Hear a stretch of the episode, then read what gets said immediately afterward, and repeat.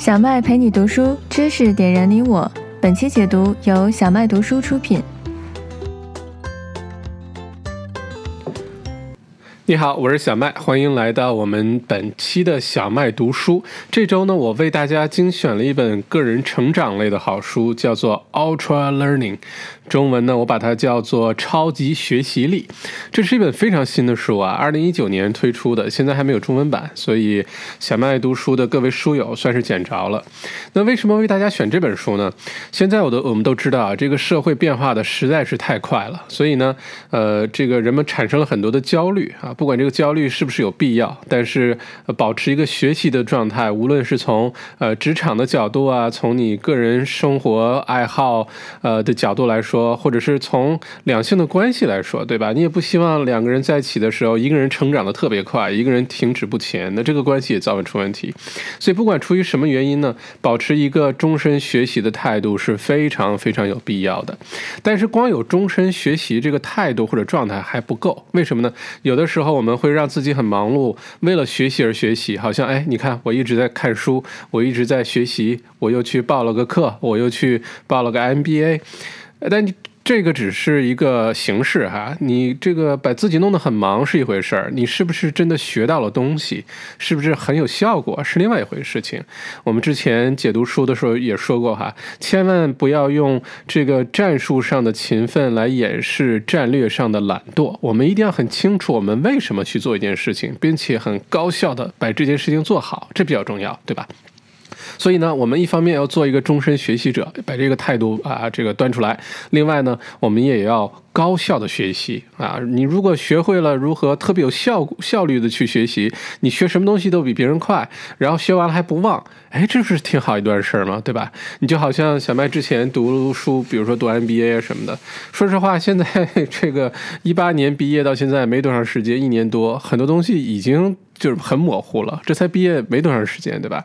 我相信很多我的同学可能也面临同样的问题。就我们花了大量的时间、精力，甚至金钱去学一个东西，我们也希望他能够，呃，真的是能，呃，记得住，而且用得上。对吧？那今天选的这本书呢，就从各个角度来呃讲述了如何高效的学习，并且呢，呃，可以把学的东西都能记住。哇，这个听上去实在太棒了！我读完这本书的感受就是，哎呀，我上中学的时候怎么没读这本书？读完了，我没准也是我们那儿的高考状元了啊！因为里面讲的很多的技巧，很多的方法，现在回头看来，真希望我早个十年二十年知道这些事情，那真的是人生也许从此与众不同啊！那这本书的作者呢，叫做 Scott Young，呃，是一个挺年轻的一个小伙子，还挺帅的。他呢，其实有自己的博客，写了十多年，专门教人怎么高效学习的。而且呢，他还很喜欢学外语，学了四门外语，包括中文，而且中文还不错哟，达到中级水平，相当于咱们这个雅思的，呃，这个差不多七分左右了。啊，他呢。还有自己的微信公众号，哈哈，还经营微信，这个发各种信息什么的，很有意思啊。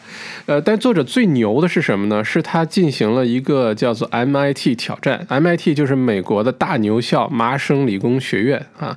他呢自己呢用一年的时间，通过自学的方法，在网上看视频啊这种方法呢，完成了麻省理工学院四年的计算机本科课程。哇！而且通过了所有的考试，这有点太牛了。你要知道，那那可是麻省理工啊，就好像说你跑去清华大学说来选一门你们这个难的课出来，我自己一年就能搞定，就能毕业，不用我来上课。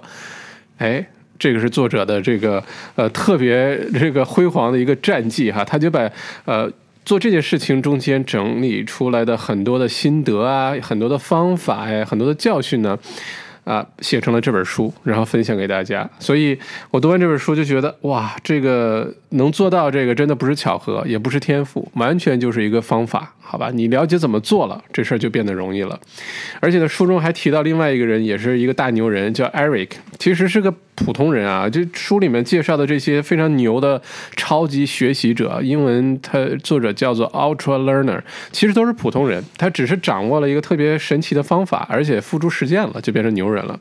像这位呢，叫 Eric，他是学计算机本科的，毕业之后呢，一直找不到工作，他干嘛呢？他去那个剧院呃的幕后拉那个那个幕布啊，有什么新的话剧上演了，他把那幕布了，还干这个，因为他实在找不到本职工作。后来怎么办呢？他就下定决决心，他想做一个电脑游戏。但是呢，电脑游戏需要的技能很多，一般都是团队操作，对吧？你想，一个《植物大战僵尸》，那是好多人。在一起才能做出那么一个游戏，哎，这个 Eric 呢，自己用五年的时间完全自学，学了游戏编程，学了美工，学了作曲，学了编曲，学了故事创作，把做一个游戏需要的所有技能自己都给学会了，而且自己还真的就做出了一个电脑游戏，叫做 Stardew Valley，中文呢叫做《星露谷物语》。这个游戏呢，二零一六年一面世呢就卖掉了三百万次，它基本上就是一夜之间就成一个默。默无闻、找不到工作的 IT 毕业生变成了一个百万富翁，而且呢，这个 Eric 这哥们儿呢还被福布斯评为 Thirty Under Thirty，就是三十岁以下呃三十个特别牛的人啊上了这个榜单。所以你说这些人呢，其实都是普通人来着，他并没有说他是什么爱因斯坦啊，他是什么这个莫扎特啊，还不是，哎，就是掌握了一个学习的方法，对吧？那这个超级学习力啊和终身学习力，我们刚才已经讲过了，一个是态度，一个是方法，对吧？那超级学习力呢，可以让我们有效的、快速的掌握某一方面的技能。它不管是你职业的需要，对吧？你现在现在呃这个工作的变化非常大，你很难说上了大学读了三年书、四年书，就算你读个研究生吧，读个再加两年、五年书。你怎么面对未来四五十年的这个职场发展，对吧？现在人活得也越来越久啊，这工作的时间可能也越来越长，所以中间一定是要。不停的去学习的，而且现在学习的东西呢很跨界。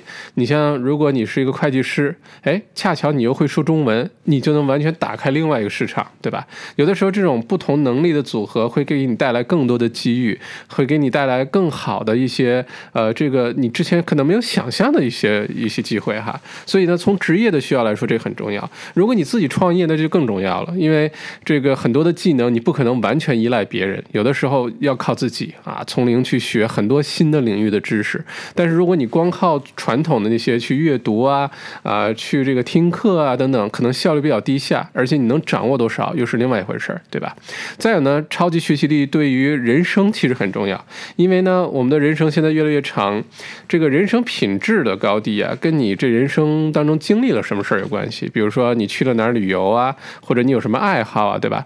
呃，很多朋友知道小麦现在在从零学大提琴，对吧？这个对我来来说挑战就特别大，因为我从来没学过任何乐器，呃，三角铁都没学过，呃，五线谱也看不懂，呃，他能看得懂我，我是完全不认识他，所以从零开始学呢，这个挑战呃可以想象。但是呢，我现在读完这本书，我发现其实很多的这些技巧我都可以用到这个学习音乐当中哈，呃，这样的话，你的人生呃的爱好丰富，你啊学个品酒啊，学个乐器啊，学个写作啊，学个演讲啊，哎，你会发现。你这人生会丰富多彩，对吧？再有呢，就是现在我们常提到一个概念，就是斜杠青年哈。那其实说白了，就是超级学习力强的这些人嘛，啊，什么都能做，什么又都能做好的话，其实就是学习力比较强，对吧？那如何成为超级学习者呢？那这个书中的作者呢，给了我们九大心法啊。你把这九大心法应用在不同的场景，学习不同类别的知识上呢，相信一定会有收获。那我们就一个一个展开来聊一下哈，那这个是有顺序哈，大家可以注意一下这个呃为什么是一二三四五六七八九这样排下去的？第一个心法呢叫做 meta learning 啊，meta learning 呢中文我把它翻译成叫做原知识学习，原就是元朝的元，什么意思呢？就是说我们在学习一样东西的时候呢，不要一下子就去很具体的学这一样东西本身，我们可以用一个上帝视角啊，用一个。Big picture 啊，用一个很宏观的呃角度呢，先去看一下这个学这样东西有没有什么规律可循啊？这个整体是如何这个学习下来的？这个学这个东西有什么有什么用处啊？等等。举个例子哈，你比如说很多外国人学中文啊，这个很多人如果你学一个中文单词，呃，学一个中文的字吧，比如说学火啊，就是点火那个火，如果你只是一个字一个字去学，哇，那可难了，对吧？但是作者呢就说他在学中文的时候，他就先了解哦，原来学。中文很多字呢是呃跟音有关系有意义，有些字呢是跟形有关系。比如说他学了火之后呢，他就开始了解哦，原来中文有组合的这事儿。他学到了灶，就是炉灶的灶，一呃左边是火，右边是土那个字，他就知道了哦，这个词肯定跟做饭跟什么东西有关系。因为他提前已经开始先学会了中文的规律是什么。那对于我们来说呢，先整体的去学一个东西呢是非常有帮助的。其实现在小麦做读书会这段时间哈，今天这本书是第十六本书，我也有一个心法，就是说如何能够快速的最在最短的时间内读一本书，并且你能把这些个信息都记住，而且你还能讲出来呢。其实一个好的办法呢，就是用上帝视角来看这个书，也就是这第一步 meta learning。比如说我第一。步呢，先会看这个书的正面啊，呃，这个名字是什么，副标题是什么，作者是谁，有谁给他提了那么一两句话，知道这书是干嘛的。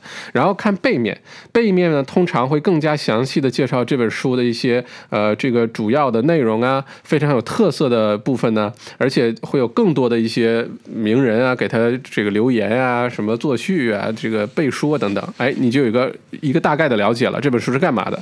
然后呢，我会很认真的看目录。目录呢，从头看到尾，我会先了解一下这本书讲了什么，为什么按照这个顺序讲，他最后想讲达到一个什么样的目标。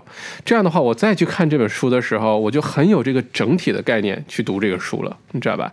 呃，就好像我们再举个例子，就像看美剧，大家对吧？追美剧的时候，一集又一集的你往下看，你也不知道下面发生什么事情了，所以你就往下看。如果说你把这个美剧看完了哈，你已经知道这个故事的发展方向啊，这个甚至结局了，你再倒回从从呃从头开始看的时候呢，你会发现很多的新的细节，然后你会了解哦，原来他这个是这个样子的哦，这个人后来发生了什么事情，原来这个时候他做了这个这个事情，你吸收的信息量会更大。对吧？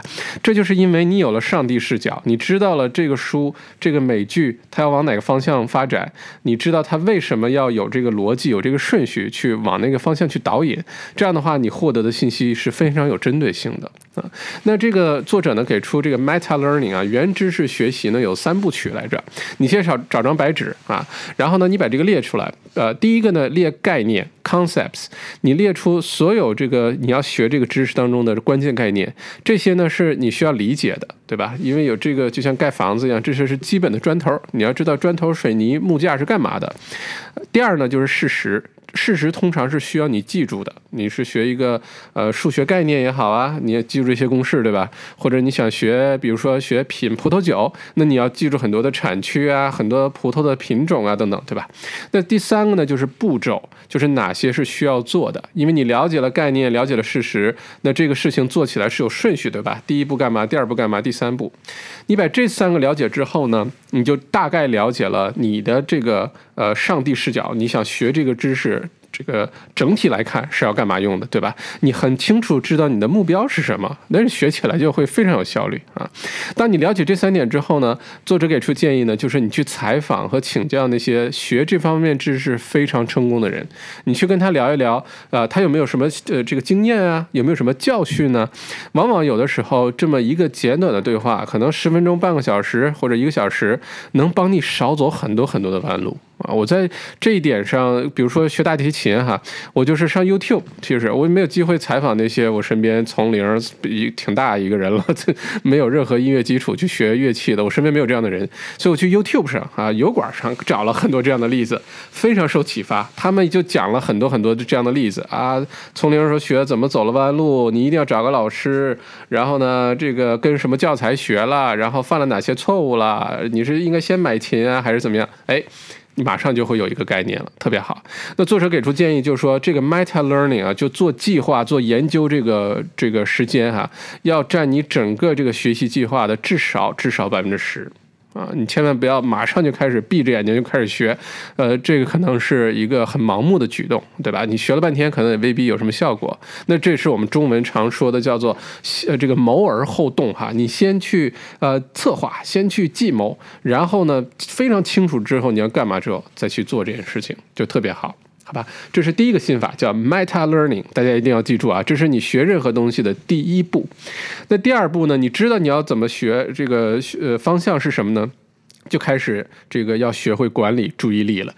想要高效的学习啊，管理注意力是必须会的一个技能。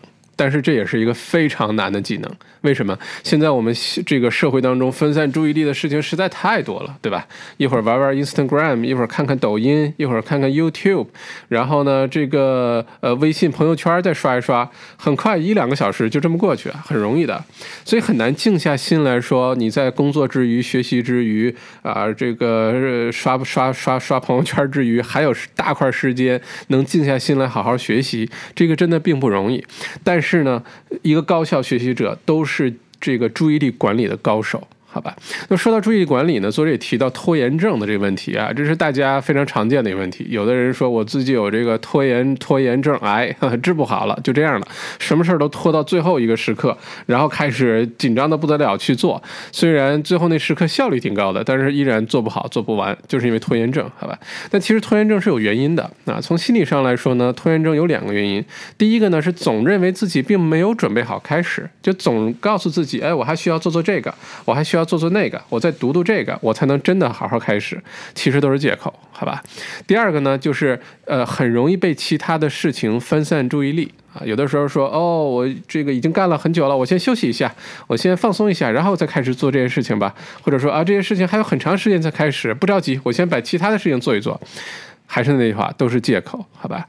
那这些拖延症呢？其实，如果你有拖延症的问题，哈，这个很多人都有。解决的办法也很简单啊，这个小小的一个对策就是，你不要给自己找那么多借口，你先开始做，而且不用多，你就先做一分钟就行了。这件事情你就先做一分钟就行了。重点是你开始，你一旦开始之后呢，这个 momentum 啊，这个势能建立起来之后呢，你就一直往下做了。你只要不开始，你永远有借口拖延这件事情。好吧，所以这是拖延症，因为拖延症跟注意力有直接的这个呃矛盾关系哈。你要是注意力管理想要呃管理很好的话，必须把拖延症这问题解决掉，不然的话，你这注意力你都不开始，你哪来注意力呢？对吧？另外呢，注意力呢就是想强调的一个概念叫做心流体验，英文叫 flow。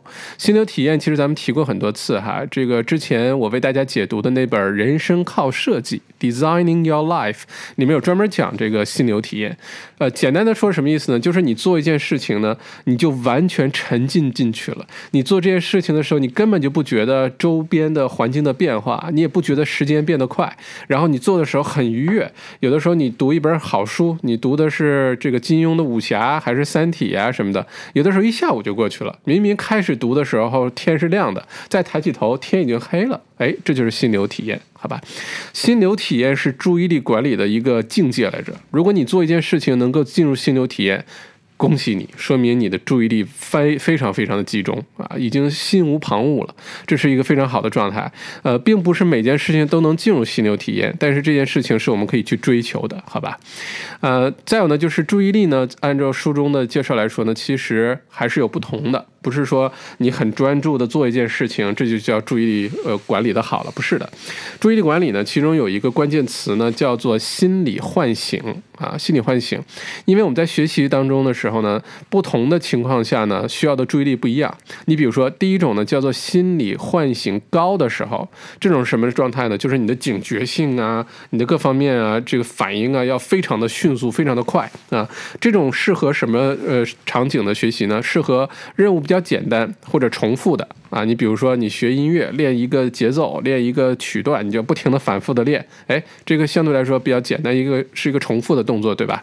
呃，再有呢，就是需要你短期注意力很强的。啊，呃，你比如说这个运动比赛啊，你最后冲刺的时候，或者是你这个拳击最后快赢的时候，呃，周围给你叫好，对吧？这个时候是需要很多的这个鼓励啊，吵杂的这个，在这种时候呢，其实心理呃唤醒高的这种呃注意力很重要，而且这个这类的事情呢，呃，环境比较吵杂反而好，反而能够帮助你提高这种短期的注意力。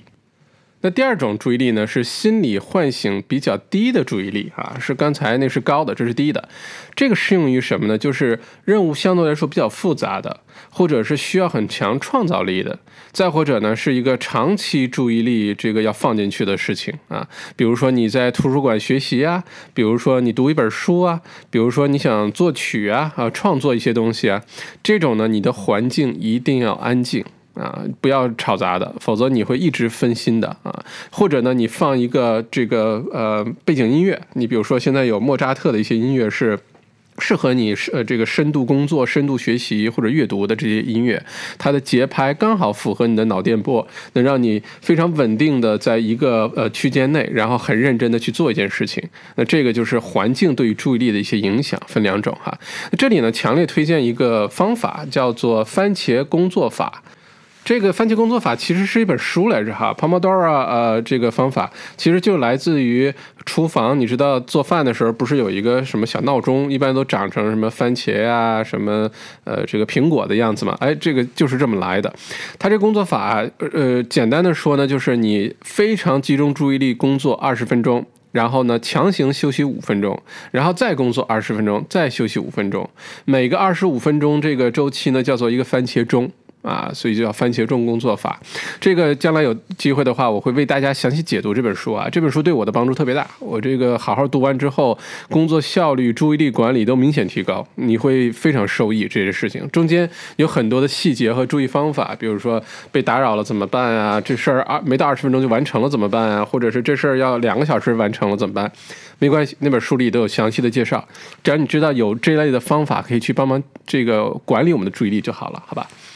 那第三个心法呢，就是叫做直奔主题啊，直奔主题什么意思呢？书中作者认为啊，这个学习啊，不要为了学习而学习，为了什么呢？为了实践而学习的学习才是最好的学习。就你学完这东西有用，你能用得上。你能拿这个知识来应用在一个场景里，这才是学习的目的，对吧？而不是说，你看我能把这书都背下来，但是你背完之后不知道干嘛用，那有什么用呢？对吧？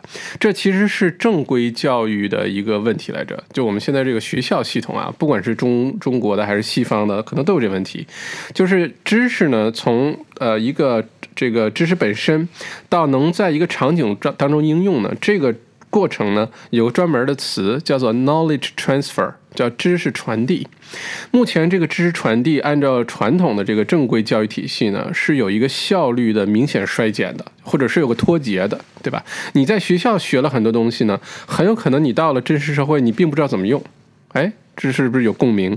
你比如说，之前在国内的时候，我们学英语，对吧？学了半天，到了学了好多年，又是考这个，又是考那个，结果呢，出了国之后还是不知道怎么交流。这个小麦是有亲身体会的。我在国内的时候，呃，英语学的还不错，在我们高中，呃，可能数一数二吧，还获过全国英语奥林匹克竞赛的那个奖。呃，这个我那时候觉得自己英语已经牛得不得了了，对吧？呃，这个各种参加各种比赛，然后哈考试每次都英语第一名啊。结果呢？刚到澳洲的时候，下了飞机去麦当劳买麦当劳都买不明白，听不懂他说什么是个 burger，还是要一个套餐，要大的要小的，这个完全听不懂。这就是我们正规教育这个知识传递的一个严重的脱节。再有就是，比如说现在各种什么，比如甚至学 MBA，对吧？你真的读一个 MBA 之后，你就能管理好一家公司吗？还真的未必，书本上的知识都知道啊，但是你不知道怎么用。那句话怎么说来着？这个呃，这个道理懂了很多，依然过不好此生，对吧？那就是知识传递这个环节有问题嘛啊。那直奔主题呢，就能解决这个问题，对吧？什么意思呢？就是说你要找出你现在这个状态，比如说你现在想学一个东西，但你不会啊，然后你要呃找出你想达成的一个状态。就是我，假如我学会了，我还能把这事做好，那我应该是一个什么样子？然后找到中间这个差距之后呢，那就找对策解决呗。你比如说，这个书中举了一个很有意思的例子啊，是一个年轻的建筑师。这建筑设计师呢，在大学读了四年，在美国哈，刚毕业那年呢，正好赶上美国金融危机。啊，就是大家找工作根本就投了几百份简历，一个回信儿的都没有，同学也都找不到工作，而且金融危机这种时候大家都失业，对吧？就算是找，也都是找有经验的，做一些比较初级的工作，也轮不到这些完全没经验的毕业生。而且金融危机时刻，就这个公司的开销就更加慎重了，肯定不会愿意花很多钱去培养一个新的完全没经验的人，对吗？所以呢，这个建筑设计师。毕业生呢，他发现了自己，哎，我原来上学学的那些东西，我准备那些申请工作的资料和。真实社会当中这公司需要东西可能脱节，或者他不觉得我们还有很大差距，怎么办呢？这设计师做了一个非常聪明的事儿，他就是想，你看我呢，基本技能我都知道，我只是不知道在真实的社会当中，一个公司是怎么做的，他们用了哪些简称的语言啊，呃，是怎么出出图纸的，这个图纸怎么是最有效率的把它画出来，而不用任何培训就能第一天就开始上班，第一天就开始为公司做贡献，而不是要公司先花钱培训我呢？他想一个聪明的事儿干嘛呢？他在打印厂 找了一份工作，干嘛？专门帮这些建筑公司打印图纸。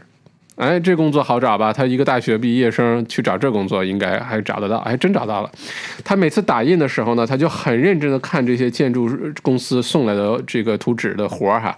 哦，原来这些设计师用的是这样的缩写的词表达这个意思。哦，他们出的图纸都是这样子的。哦，是这个用什么颜色了？呃，怎么做标注了？他把这些这个呃信息呢，都把它积累起来，整理起来，然后呢，写在他的简历里。结果呢，很快他是他那一批同学里唯唯一一个找到真正这个建筑设计师工作的，那回到咱们刚才说的，就是如果。你知道你的目标是什么了？你直奔那个目标，直奔那个主题，找到差距，然后呢，把这个差距用最短的时间把它弥补上，哎，你的目标就达到了。而不要总想着呃一步登天啊，我的目标是那个，我怎么能够委委屈自己做这些事情呢？啊，不是的，是一个过程。但你主题必须要明确，你的目标必须明确，好吧？那书中也提供了两个这种直奔主题的学习方式哈，供大家参考，我觉得特别有意思。第一个叫做沉浸式学习啊，immersive learning。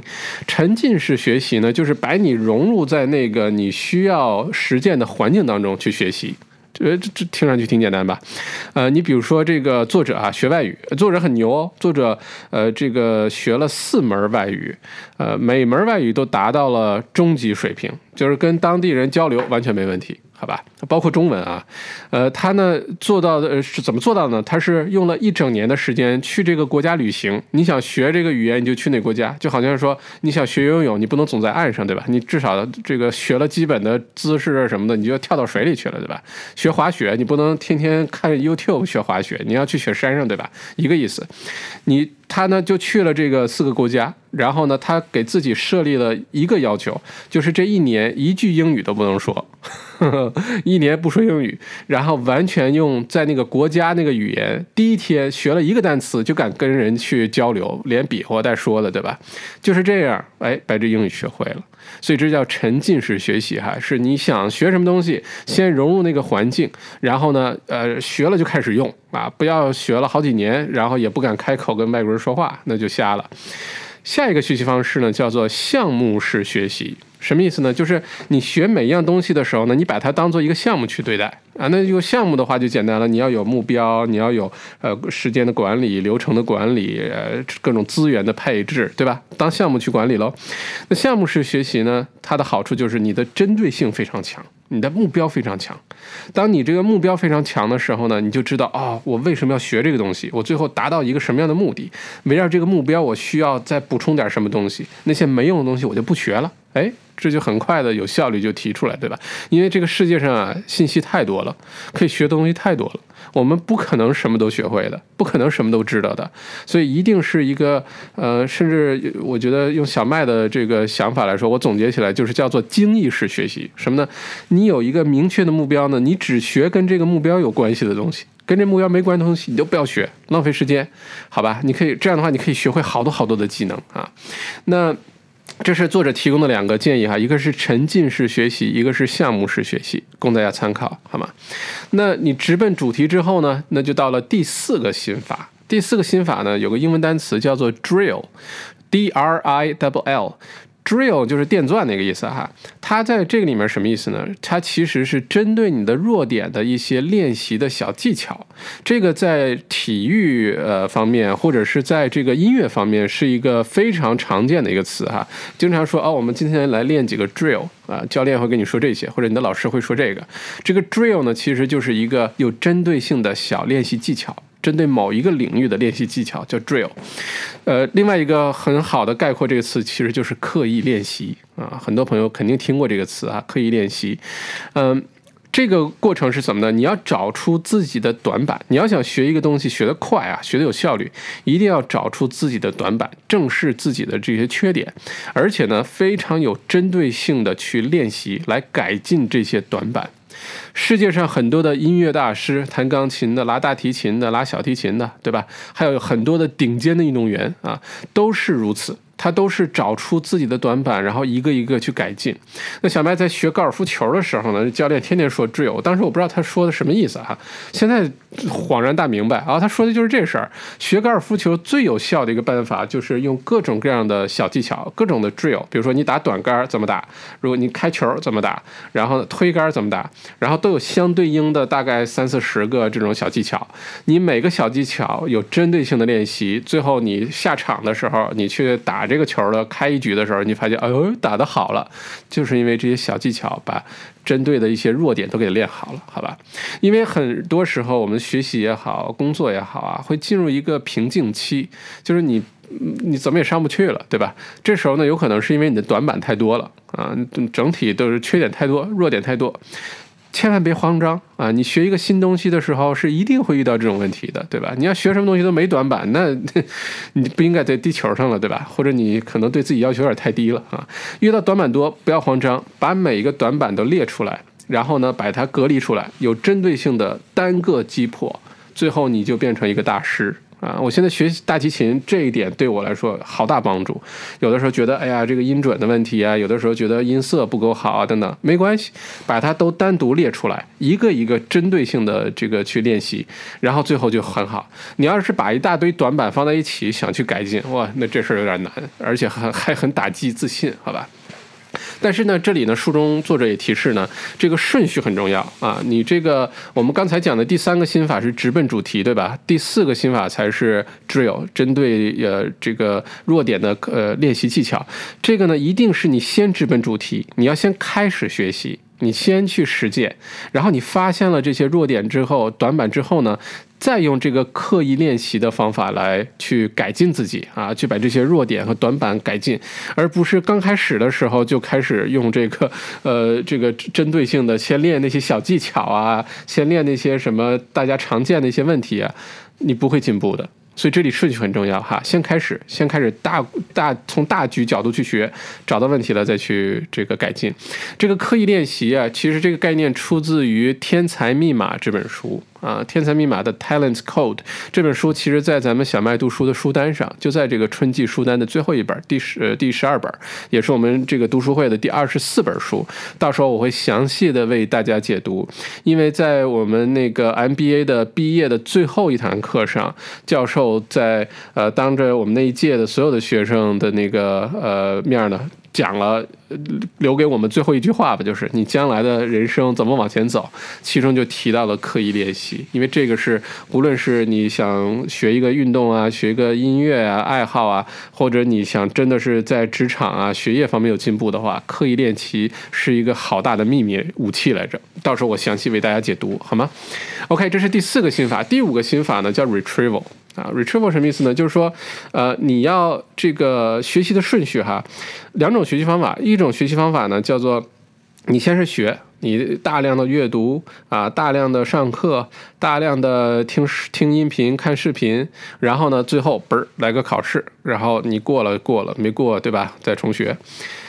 retrieval retrieval 啊，第五个心法的这个总结起来就四个字，叫做先测再学。哎，先测再学，什么意思呢？我给你举个例子哈。假如你是学生，你现在要准备一个期末考试，我们很多人都做过学生，这大家都做过学生是吧？你在准备期末考试的时候呢，有三个方法给你，让你最有效率的复习，你会选哪一个？第一个方法，把所有的教科书和笔记都好好看一遍，然后努力记住这些信呃信息和知识，好吧？这是第一个方法。第二个方法呢？你不要看书，这不上了一个学期课了吗？假定你你不是那种逃课的淘气孩子哈，你去认真上了课了，你现在把书就合上，然后你直接就开始回忆你这这门课你这本书里都记住了多少，找张纸先把它都开始写，开始回忆，然后回忆完了之后，你再去快速的看书，然后再回忆。好吧，这是第二种方法。第三种方法呢，是你开始画一个图，叫做 concept map，就是概念图。你把这门课这本书里的重要概念呢，都把呃这个都画到这张图里面去。OK，这三个方法，你觉得对于准备一个期末考试，哪一个是最有效率的？那书中给的答案呢是第二种，就你直接就开始回忆啊。这个英文当中呢叫做 recall 啊。你直接开始回忆，然后再看书，再去呃回忆。这个表面上看上去呢，它的挑战很大，而且呃比较打击自信，对吧？你回忆回忆，你就忘了，哎，我还有什么没记住的，对吧？而不像是你看书，你觉得，哎，我这又看懂了，真好，哎，鼓励自己一下，奖励给自己一杯奶茶，哎，我又看懂这个概念了，哎，我又想起这事儿了。表面上看呢，第二个是最打击我们自信的，但是最有效率啊。这个其实是有一个呃这个科学依据在里面的。把学生分成三组，准备同一个期末考试，结果呢，用第二种方法准备期末考试的学生呢，他们的成绩高出其他两组百分之五十。啊，厉害吧？就是因为这种方法对于我们提高你对某一种知识和信息的这个啊呃这个呃记忆的效果和理解能力呢，都远高于其他两种方法，所以是非常推荐的，好吧？那为什么这个很多的呃这个已经得出这个结论了哈，这么有效，为什么大家不去用呢？很多学生不去用呢？就是我们刚才说的原因，因为用这种方法呢，其实很打击你的自信，因为你你这个。很有挫败感，考试之前是不需要挫败感的，对吧？而这种被动的复习，我们叫 passive review，比如说你就把书看一遍，把笔记看一遍，你心里很有安慰，你觉得你把它都看了啊，但是呢，其实这个最后的效果啊还不是那么好，所以为了有效果，我们还是要掌握这个好的方法哈，直接开始回忆。因为直接开始回忆有一个很好的这个这个隐藏的作用哈，就是它有一个反馈的作用。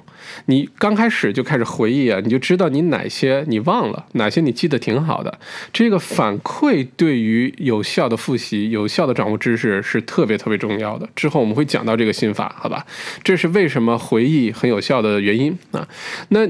这个如果说小麦又再去上一次学的话，上中学也好，上大学也好，我觉得，有一个特别好的办法，就是你在这个开学的前一天，你就把这门课的上个学期的期末考试卷子找出来，先把它做一遍。如果我是中学老师，我想带一个特别牛的高考班，我就我就这么干。我说开学前第一天什么也不用干，同学们来把上去年这个这个期末考试题做一遍，看你能得多少分然后等这学期学完之后，咱们再做一遍，看你能得多少分真心一定是不一样的。你想啊，你考的时候你就知道了，哦，会问到这个问题，哦，这个问题我完全不知道。你在学的时候呢，你就很有针对性的，你就会想起来，哦，这个问题出现在期末考试里，一定是知识点，我要很认真的去学。有些东西呢，就可能不用花那么多时间，什么都记住了，对吧？这就是先测再学的概念。那想要有效的回忆起，我们叫回忆检索哈，这里专门一个词。想要有效的去做这个回忆检索呢，也是有方法的。它有主要是四个方法。第一个方法呢，叫做快闪记忆卡。啊，就常说的 flashcards，这个特别有用，尤其对学语言啊，它对哪一类问题有用呢？就是这个问题和答案之间的关联特别直接的啊，都很有用啊。你想学个什么音符啊，背个什么概念啊，背个地理知识啊，呃，什么或者说你背个英语单词啊，你像这个考品酒师要背大量的什么酒的产区啊、葡萄品种啊、啊知名的酒庄啊，这个等等等等。怎么背呢？哎，就是把它做成 flashcards，就是做一大堆小卡片儿。卡片的正面呢写问题，然后卡片的背面写答案。然后呢，你没事就把这卡片随机拿出来，就一一张一张看。看了问题你就回答。哎，回答不出来或者是不确定答案的时候呢，看看背面答案。这个是特别有效的这个记忆检索的一个方法。好吧，第二个呢，就是叫做 free recall，就是我们刚才说的叫自由回忆，就是你先把书合上，你就开始想吧，你都能想起哪些内容了，这个就叫做自由回忆。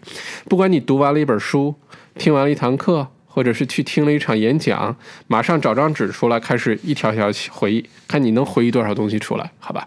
然后你再看一下这个回放也好啊，再看一下这本书也好啊，看一下笔记也好啊，你会发现哇，你的效率会明显的提高。养成这个习惯之后呢，你这个自由回忆能回忆起来的内容也会越来越多。好吧，呃，但是先说好啊，这个是比较难的，尤其刚开始的时候，你可能只能回忆起来一半儿，哪怕你刚听完一个演讲，突然让你把这个点写下来，如果那演讲的人又是一般般，你真心可能记不起来那么多事儿，慢慢来，这个是一个有效的方法，我们可以去练习一下，好吧？第三个方法呢，叫做呃问题形式的记笔记啊，那我们上课的时候或者是看书的时候，很多朋友有记笔记的习惯啊，特别好，但一般我们记笔记怎么记呢？就直接。记事实，对吧？呃，举个例子，你比如说，第二次世界大战是一九四五年结束的。OK，读完这本书了，把这个笔记记出来了，然后之后呢，看复习啊什么，就看这笔记就行了。作者的建议呢，是你把这个笔记的形式改成问题。你比如说，呃，与其你写的是二战是一九四五年结束的，你记笔记的时候你写二战是哪年结束的？问号。然后呢，你把在书中的这个页数呢，你把它标出来，第四十五页。假如你不知道答案的时候，你可以马上找到答案。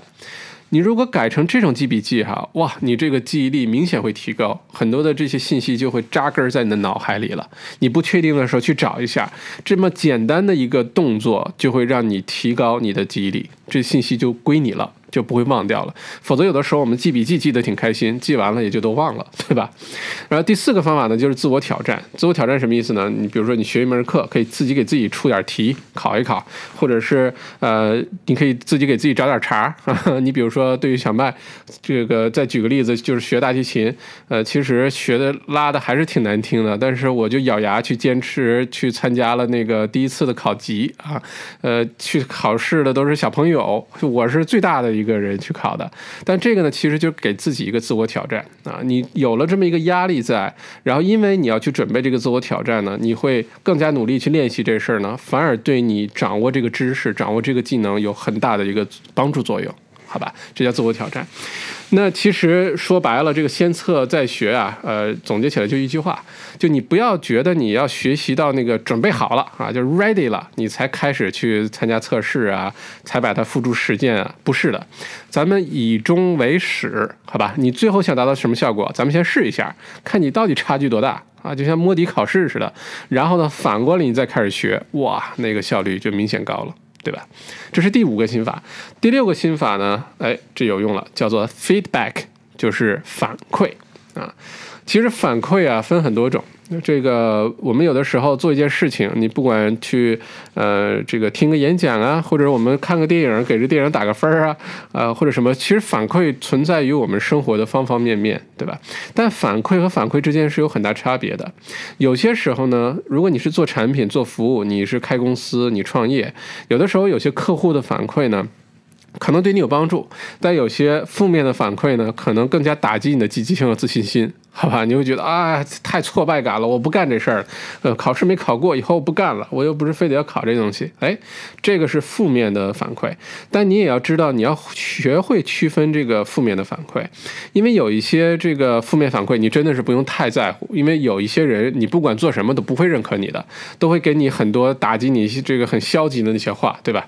但是呢，有一些批评的反馈，但是很具有建设性，就他真的是认真的为你考虑，他真的是觉得这个是有问题的，他还敢于说出来，还要愿意花时间说出来，这个对你是有非常大帮助的，这也是能帮助我们真正进步的。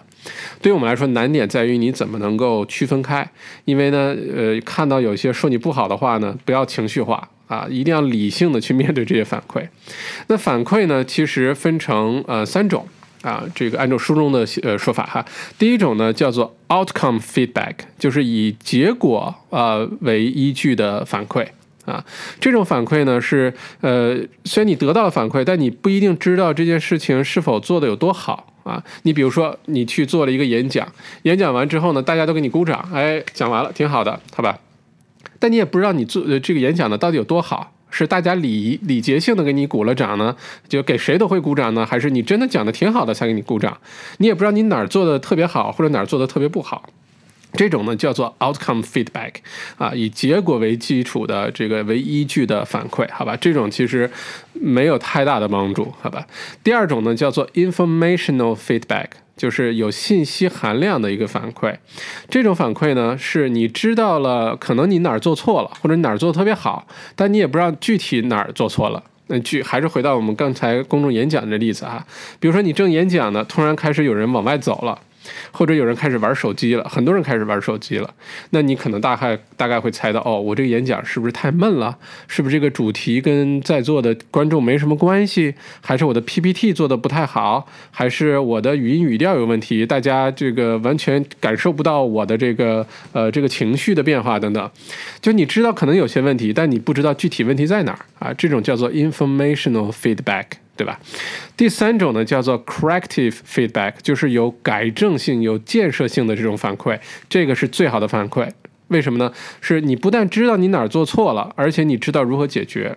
这什么意思呢？就有的时候，这个呃，比如说演讲之后，如果发一个问卷调查，哎，你觉得今天演讲哪儿做的特别好？你觉得哪儿可以改进？你最喜欢哪一位演讲者？你给他打几分？你的建议是什么？如果大家很认真填这个问卷调查的话，你很认真看的话，这个绝对会对你有很大帮助的。这种就叫做呃这个 corrective feedback。好吧，所以这是三种反馈呢。第一种 outcome feedback，基本你可以忽略不计啊，因为确实这个你也不知道是好还是坏。你可以关注是第二点 informational feedback 和 corrective feedback，第三点，对吧？你知道哪儿做错了，哪儿做得好，做得好的继续保留，甚至是加强；做得不好的马上改进。几次下来，你这事儿就变得特别好了。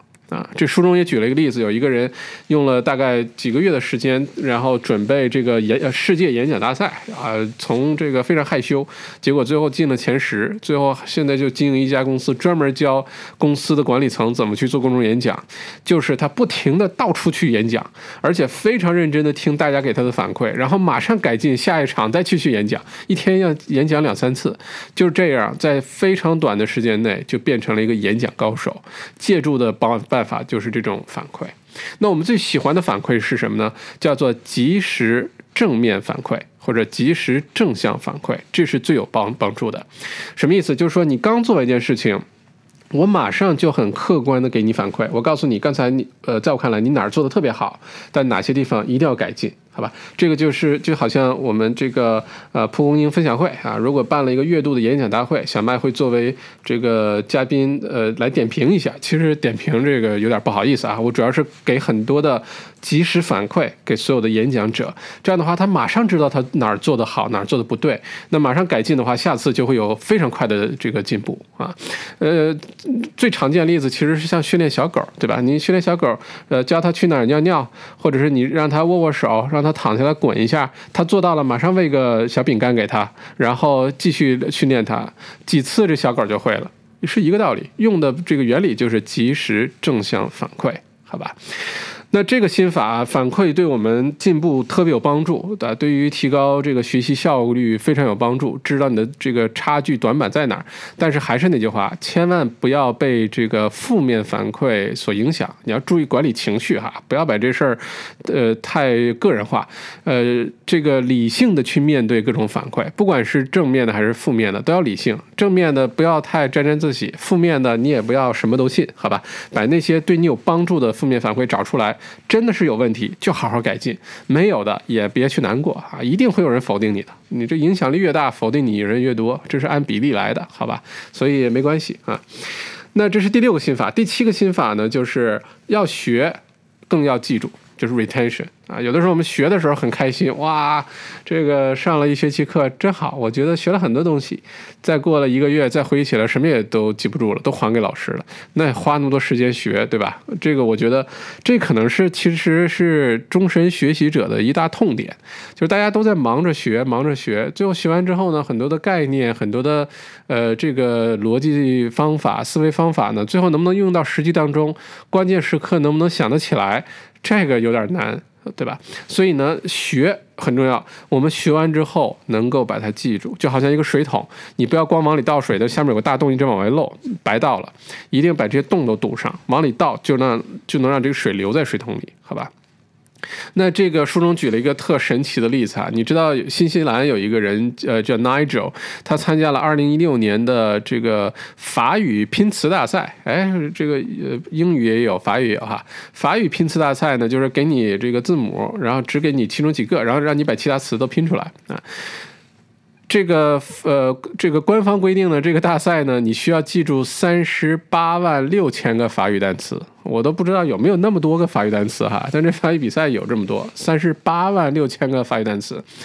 新西兰的这位 Nigel 这哥们儿呢，他一句法语不会，他没学过法语。啊，而且说实话，对于一个就算是本来就是法国人长大的，你可能能记住五五千个、八千个法国单词，呃，你可能占点这个便宜。但是达到三十八万六千的时候，估计也就没什么优势了，对吧？这哥们儿就获得了冠军。啊，他呢，就是说，你学外语和学背背单背单词是两回事儿。你学外语还有什么语音、语调啊、场景啊、语法没有？单词其实说白了就是一个组合。他能把法语这个拿下来，他也能把英语的、把西班牙语都拿下来，用的是同一个方法记这个组合，好吧？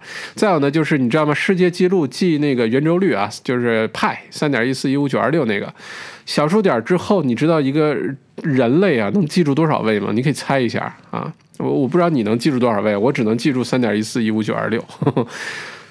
现在世界纪录是七万位，小数点之后七万位，一个人类啊能把这事记下来，不是靠电脑，神奇吧？那你说他怎么记住的呢？你可以说他是天才，看什么都记得住。哎，不是，是一定是有它的方法的。好吧，我们如果理解如何要提高记忆力啊，这可能是现在大部分人的一个问题。记名字也好啊，记过去发生的事儿也好啊，记学习过的东西也好。如果想理解为什么记东西这么难啊，我们先理解一个东西，是你为什么容易忘事儿啊？忘记的原因是什么？OK，那书中给了三个例子。第一个呢，叫做记忆衰减，就是随着时间的推移呢，我们的记忆就会慢慢衰减。好吧，这个解决办法其实挺简单的，就是你把需要你重要的事情呢，你每隔一段时间你拿出来再记一下，不要让这个记忆衰减的周期太长。你长了，基本上也就忘了。把一些重要的事情，你是呃粘在墙上啊，粘在厕所的这个玻璃上啊，呃放在手机屏保上啊，呃等等随你便。你把需要记住的东西放在那儿，没事儿看到也缩短这个记忆衰减的周期，慢慢这事儿你就不会忘。第二个呢是干扰，什么意思呢？就有的时候我们大脑当中呢是对一件事情已经有一个概念了，你在记新的东西的时候呢，或者跟这个概念混淆。或者呢，新记的这个东西会取代原来的概念啊，然后你就不知道是哪一个了。呃，常见的是，比如说一词多义啊，一个单词它可能好几个意思，这时候呢就容易形成这种干扰。第第三个呢是忘记了那个提示啊，英文当中叫 Q 啊，C U E，什么是什么意思呢？就是很多时候啊，我们并不是真的忘记了，是缺少一个提示啊。我只要给你一个正确的提示，你就能把这事儿想起来。好吧，最常见的两种场景，第一个是考试的时候啊，突然之间啊，这件事情我肯定看过是什么来着啊，想不起来了。你越紧张越想不起来，给你一个正确提示，你马上想起来。第二个场景就是大家最常见的记人名儿啊，你看这人哎真眼熟，他叫什么来着？哎呀，怎么都想不起来了。其实这名儿你肯定记得过，你只要他介绍过，他是叫呃 Jack David 呃 Tom 啊，还是叫呃这个 Vivian 啊 Lillian 呃 Jenny，不管他叫什么，你一定知道这名字对吧？只是你不知道这个关联，这个提示是什么。如果你突然能提示起来，说哦这个叫什么什么什么，我跟哪个名人联系起来，或者跟我的一个好朋友能联系起来，也叫这个名儿，你马上就能想起来。对吧？这叫做忘记提示。这三个原因，记忆衰减、干扰和忘记提示是呃这个健忘的最主要的三个原因，好吧？那如何提高这个记忆力啊？或者如何减少忘记？书中作者也给出了很明确的方法啊。第一个方法呢，叫做间隔重复学习法，英文简称 SRS 啊。这个对于什么情况下好用呢？如果你想长期的。能够记住一些概念啊、事实啊、数据，你看完之后，这事儿最好永远都不要忘掉的事儿。对于这种情况下非常有效，叫 SRS 间隔重复学习法。什么意思呢？就是说，比如说你想学一个东西，你想呃看懂一些概念，想记住它，如果一共需要十个小时，好吧，你千万不要一天就花十个小时把它都看完都记住，或者努力逼自己记住。与其这样呢，你不如每天花一个小时，然后用十天。这种就是你把它间隔，但你重复的去做这件事情，不停的去看这些东西，你反而能够形成这个长期永久记忆，好吧？一定要避免短期内逼自己去记大量的信息，这样的话呢，效果往往是很差的。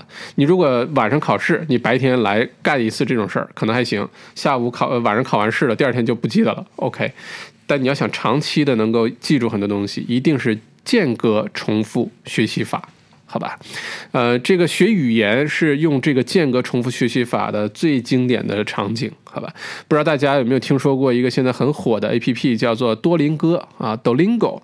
Dolingo 就是把你一学习一个外国语言的时间呢，从原来认为的几百个小时呢，减少到三十七个小时，你就可以学习一门外语啊，学习就可以对话了哈。Dolingo 背后的这个底层的逻辑就是 S R S 这种方法，叫做间隔重复学习法。每天给你出这个单词，你看啊，好，我猜对了。第二天又给你出一遍，你又猜对了。然后都猜对了，开始给你进新的单词，这种效果 SRS 哈，这个效呃努力通常来说不需要花太多，但是效果显著，而且是长期记忆，永远记得住。这是第一个哈，间隔重复学习法。第二个呢叫做程序化。程序化什么意思呢？就是你反复的按照同一个顺序或者同一个习惯去做一件事情，最后呢它变成一个下意识反应了。哦，那你这件事情，你有时候闭着眼睛你都会做啊，潜意识当中你都会做出来，对吧？这种呢，对于什么场景很适用呢？对于呃一些顺序很重要的事情啊，比如说流程化的一些事情，非常有帮助。你就按照这个一直的反复去做，这个程序化，呃呃，进入你大脑之后呢，你就很容易记得住这事儿了。举个例子，比如说我们用键盘打字，对吧？我现在问你，W 这个字母出现在哪个位置？哎，你可能把手拿出来比一下啊，出现在左手无名指。我也是用这个方法哈。其实呢，我们有的时候并不一定马上能背得下来这个键盘是怎么样的，但你用的时候是不是很方便？这是因为你不停的反复的用这个键盘的顺序去打单词、打中文字，已经养成这个潜意识的这个下意识反应了。那你就记得住了，好吧？这叫程序化。第三个呢，叫做过度学习，英文是 over learning。过度学习什么意思？就是你本来想学呃这么一件事儿，但你呢目标设定的比这个事儿更高级别，你学的那个级别更高啊，再 push 自己一下，再逼自己一下，然后认真去学，你会发现呢，往下降级的时候，降级那件事情你就学得很好。你比如说哈，这个呃，大家有没有看很多的电影啊？在军队里面，经常练习的是闭着眼睛或者把眼睛蒙起来拆枪，把那个机关枪啪啪啪啪 AK 四十七拆了，然后拆完之后还能闭着眼睛把它再装起来。你说这事有什么意义呢？就是在战场上多紧张情况下，你都知道子弹怎么上，这枪里面哪儿卡住了怎么办？其实就是这种过度学习，好吧？第四个呢，叫做助记法。助呢就是帮助的助，记就是记忆的记啊，方呃这个助帮助记忆的方法叫助记法，它呢基本上有三种，第一种呢是图片助记法。它是跟视觉有关的，给你形成一个视觉刺激。有一个有句话说，一张图能代表一千个词的含义，对吧？有的时候一张好的图的确是你很容易记得很清楚。你这个当时这个视觉的刺激啊，可以是个非常长久的记忆。你比如说小麦在上初中的时候，我们有一个几何老师。这个老师特别有意思，他呢喜欢把粉笔掐断一个小头，然后一直握在手里，干嘛呢？一看见哪个学生打哈欠了，他就拿粉笔头就丢过去，就打那个学生啊。就大家觉得挺好玩，他不不是那种暴力的老师哈，很好玩。我现在都记得当时有个场景，说这话都可能二十多年了，但现在都记得什么呢？就是大概六七排之后有一个同学打哈欠，然后这个老师呢就举起他的右手，我大家都明白了，他要丢粉笔头了，对吧？直接就丢到了那个同学的嘴里，我现在都记得那个场景和那个同学的表情。我已经不记得那堂课讲什么内容了，我也不记得那个同学的名字叫什么了。但是当时的那个图像、那个视觉的刺激到现在还留着，这是大脑的一个很很有意思的工作的一个方法哈。那这是第一个图片或者视觉关联。第二个关联呢，叫做发音关联。尤其学外语的时候，你想学一个东西，或者其实学什么都行啊，你把它跟你一个熟悉的。场景呢，你把它关联起来，不管是发音也好，还是意思也好，然后呢，呃，你就能记住这事儿了啊。你比如说，啊，我们刚才说人名哈，小麦记人名一个秘诀就是起外号。我看见一个人之后，我心里会给这个人起个外号，然后之后我就能马上想起这个人的名字是什么。再一个，比如说学单词，英文有个单词叫做 ambulance，就是救护车，对吧？ambulance，那有的人就会把它翻译成中文的什么？俺不能死。俺不能死，俺不能死，俺不能死。你想，对啊，救护车干嘛的？来救你的嘛。就是你救了，你就不能死了嘛。所以是 ambulance，俺不能死。你下次看见救护车，马上想起来，俺不能死。哎，这单词也记住了。对吧？这是第二个办法，发音关联。第三个方法呢是首字母变成顺口溜或者一个词。你比如说刚才小麦提到学品酒师啊。考品酒师啊，提到这个品一杯葡萄酒的时候呢，他是从视觉观察它的颜色呀、酒体呀、呃清澈程度啊，呃，然后呢到鼻子闻，你要闻出各种东西来，然后呢再到你用舌头品品呢，你还要说这个什么有什么味道啊，哪个类别啊等等，然后最后做总结，它是有一个完整的顺序的，你一定按照这个来。那这个顺序呢，你就可以把每一个单词的首字母把它提取出来，变成一个你自己发明个单词也好。发明个顺口溜也好，然后呢，每一次你想品一杯酒的时候，你就按照这个顺序把首字母这些都写出来，你就可以完顺利的完成这个品酒的这个考试也好，品酒的过程也好，对吧？否则的话，突然给你呃这个十来个单词，你怎么能记得住呢？对吧？每次都要把它背起来的话，很有难度啊。这是注记法的三种哈，图片啊或者视觉，然后呢发音，第三个呢是首字母变成顺口溜，变成一个词。OK，那这就是第七个，你要学的话要记住，那有这这些小技巧来帮助我们来记住东西哈，或者减少忘记东西啊。这个间隔重复学习法、程序化、过度学习和注记法。第八个心法呢，就是直觉。哎，直觉什么意思呢？就是说，还是那句话，我们不要盲目的去学习，为了学习而学习。呃，你要真真正正的理解你学这个东西到底是什么，而不是。简单的去背诵或者是记忆，那没有什么意思。你比如说一个常见的这个，大家上学的时候有没有背过唐诗啊？呃，这尤其有一些什么比较长的唐诗，背起来还难度比较大。背个课文，背个鲁迅的课文，哇，这个这个头大了。鲁迅写文章不好好写，然后意思又特别多，对吧？呃，哎，大家一定还记得有一首这个唐诗哈，叫做呃《黄鹤楼送孟浩然之广陵》。哎，这首诗大家还记得吗？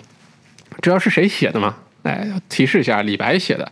这个因为李白啊是呃孟浩然的小粉丝来着。你别看李白是诗仙哈，那么大一个诗人，他是孟浩然的小粉丝啊。这两位呢，这个诗是怎么样？我快快说一下，是故人西辞黄鹤楼，烟花三月下扬州。孤帆远影碧空尽，唯见长江天际流。哎，这李白写的挺好吧？如果你光是背这首诗呢，你不知道什么意思的话，哎，也能背得下来，但是你不会记得住，对吧？但如果给你讲故事啊，这个呢是李白和孟浩然，哈，他们提前了一年就约好了，某年某月某个时辰，他们要在这个呃广陵的这个黄鹤楼见面。啊，给他给给孟浩然送行，然后两个人那天还真的就见面了。见面之后呢，就到楼顶上呢，呃，来点小酒，来点小菜，然后两个人做了一首诗，然后两个人分开。然后这个呃，孤帆远影碧空尽，唯见长江天际流。啊，这个孟浩然坐着小舟就顺着天呃这个长江就走了。你理解这意思之后，你再去看这首诗，去记忆这首诗的时候，就会变得特别容易。哎，这就是我们所说的这个直觉哈，就你要理解你学这个东西是什么，然后你就能很清楚的知道这个意思之后，你就很容易记得下来。那这种直觉啊，除了理解我们要学东西之外呢，还有一个很大帮助，就是能够帮助我们很高能的、很高效的吸收很多更多的信息。但是这个呢，是需要前期的铺垫和积累的。就是说，你在能做到这个呃融会贯通的学习也好啊，你能做到这个神来之笔的那种学习效果的之前呢，是需要大量的积累的。你比如说啊，我们在学英语当中，有的人哎就说，呃，为什么你这道题能选对？你为什么觉得你是这样说就对的？他说呢，我有语感，我的语感好。哎，语感哪来的？大量的阅读喽，大量的这个写啊、听啊、说啊，呃，就形成了这种语感，对吧？是积累的结果。或者下围棋，围棋高手呢，其实是要记棋局的，要记几千种棋局。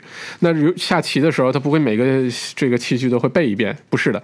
但是他就知道这一步要怎么走。那你说他是一个呃直觉吗？其实是大量积累的结果。再有就是写作，好的作家都是好的读者，他一定是大量的阅读的累积，最后能写出好文章。好吧，你像那个《三体》作家大刘，他采访的时候也是，他其实之前读了大量的跟科幻、跟太空、跟物理学啊、跟这些基础科学有关的书，才能写出《三体》这么伟大的作品呢？好吧。再有，你听没听过有一个这个达芬奇画鸡蛋的故事啊？达芬奇小的时候用三年的时间啥也不干画鸡蛋。把鸡蛋画好了，最后才能画出那么多伟大的作品，这是一个积累，对吗？再有就是马友友啊，这个华人之光啊，呃，大提琴音乐家马友友啊，从三四岁开始学大提琴，好吧？但是他刚考进茱莉亚音乐学院的时候，那已经是说实话已经就是成名了。但是呢，他的教授给他的第一年只干一件事情，就是拉最基本的那些音，就一个音一个音拉。原因很简单，教授就说你把这些音。这个拉的非常这个稳了，非常透彻了，你之后才有可能继续进步。哎，这就是我们说的，你要有前期的这个积累，才能形成之后融会贯通的那个直觉，好吧？那这里呢，书中作者呢提到了一个很有意思的概念哈，叫做费曼技巧。哎呀，这个费曼同学是个伟大的物理学家，他跟小麦这个有一些偶这个偶然的巧合哈，容我解释一下为什么。费曼呢认为呢，你想学会一个东西啊，你要假定你把这个东西要教给别人。你带着这个目的去学，你就能学得特别好。他说呢，有三个办法，呃，三个步骤。第一个呢，是你找张白纸呢，把你要学的这个概念或者知识点先写写下来，你到底要学什么。第二点呢，是假设你要把这件事儿交给别人，那涉及到的那些知识点啊，涉及到那些内容，你把它都列出来，然后找到这些你不会的东西之后，带着这些问题去学习，然后再回来看你有没有信心把这件事情交给别人，把呃这件事情跟别人解释清楚。哎，这就是小麦经常说的，这个能输出的知识才是真正属于你的，异曲同工哈。原来有费曼这么伟大的人总结过这事儿，我觉得，哎呀，呃，荣幸荣幸啊，这说明这事儿是对的哈。那举个例子，比如说小麦这个过去这几年写小麦谈地产专栏，在抖麦中文版上哈，写了四五年了吧。呃，这个勤奋的时候每个星期出一篇文章，不勤奋的时候可能一两个月出一篇文章。但是你知道吗？写写这么多专栏文章哈，关于澳洲地产的这些信息，你知道谁最受益吗？答案就是小麦本人。啊，就是再忠诚的读者也未必每篇文章都认认真真看过，因为写了太多文章了。但是每篇文章我可都看过哟，因为都是我写的。而且为了准备这些文章，我要查很多的数据，去查很多的这些信息啊、资料啊，最后形成这个观点，免得被太多人拍砖，对吧？显得不专业。所以很用心的去准备、去写。结果我回头发现，喂，不小心小麦变成地产专家了，就是因为写文章写出来的。啊，就就是你把这个知识想要输出，为这个目的呢，你就开始去做准备，结果你发现这些知识真的属于你了。我再出去做培训啊，去做演讲啊，不用准备的，我去了直接拿过来就能说，就是因为这些东西都在我的脑子里了。啊，包括现在小麦读书，说实话都是。原来我读书，或者大家自己读书有没有感觉？就你看这书看着挺好的，快快快快快，哎，翻完了也就拉倒，放到一边了。然后过一段时间，书里内容可能不记得了。我现在为了给大家解读这本书呢，我看的时候是抱着输出的这个目的去看的，所以看的特别认真。我在想，哎，这概念我一定要搞懂，不然我也讲不明白呀。或者是我们做线下书友会的时候，有人提问题怎么办？我说不出来，多丢人呀。反而读得很认真，而且每本书读完之后，马上印象就特别深刻。现在我都能想起来第一本读的书里面讲的那些内容，我觉得跟这个费曼技巧很有很有关系，所以。强烈推荐给大家，想学得会，你要先假定你要输出这件事情，好吧？那最后一个心法，第九个心法呢，叫在舒适区之外探索。也就是说，嗯，你要想学东西，想要成长，不要总做那些你特别熟悉、特别舒适的事儿，一定要给自己一些挑战，push 自己一下，对世界充满好奇。好吧，不然的话呢，你的学习也好啊，你的职场发展也好啊，人生也好啊，会遇到那种卡住的感觉，就是瓶颈，对吧？这种时候就是你要突破自己舒适区的时候了。那书中呢，举个例子，就是梵高。梵高现在他的画，世界上最贵的画就是他的啊，那个而且很多大名画，什么呃什么向日葵啊，什么夜空啊，都是他画的。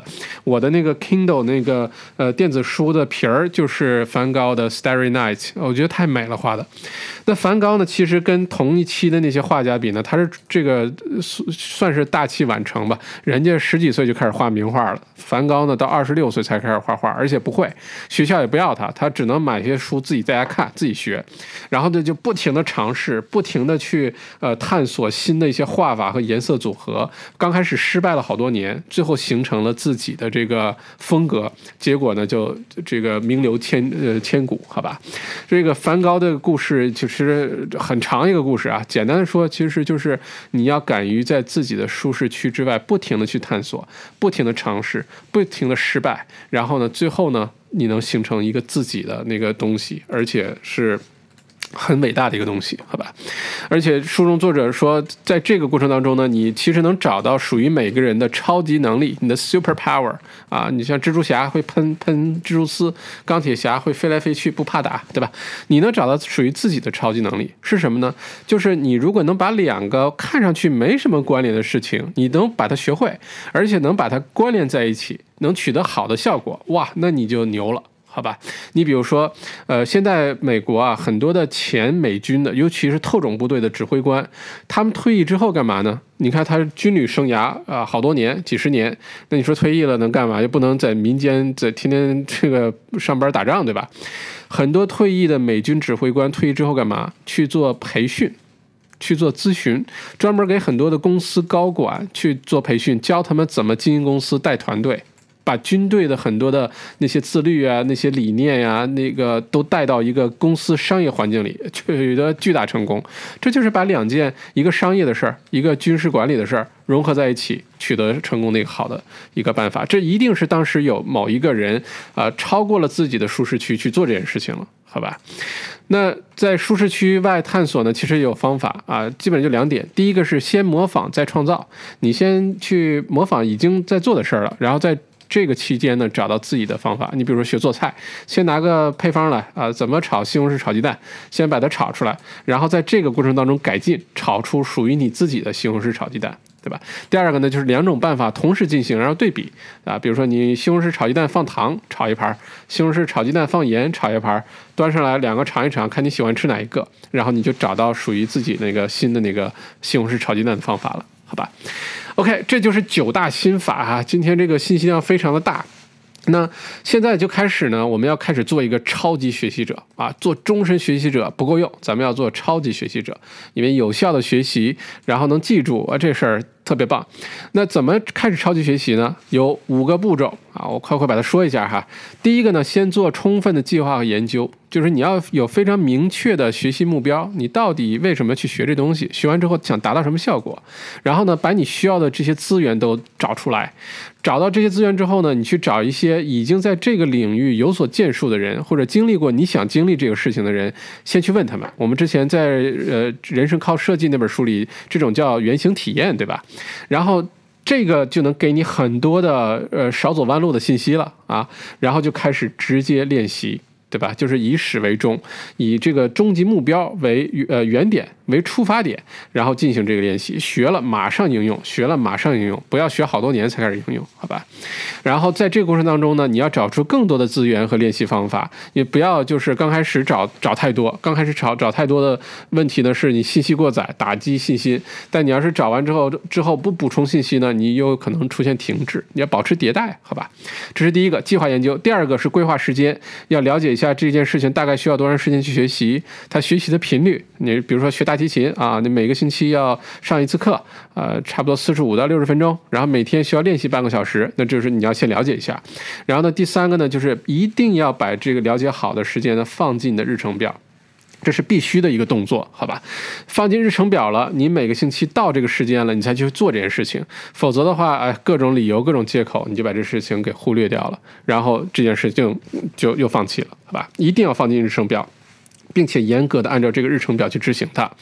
第三个是执行这个计划，执行计划说白了就是刚才我们讲的一个超级学习九大心法，你把那些心法按照不同的场景具体的去执行它。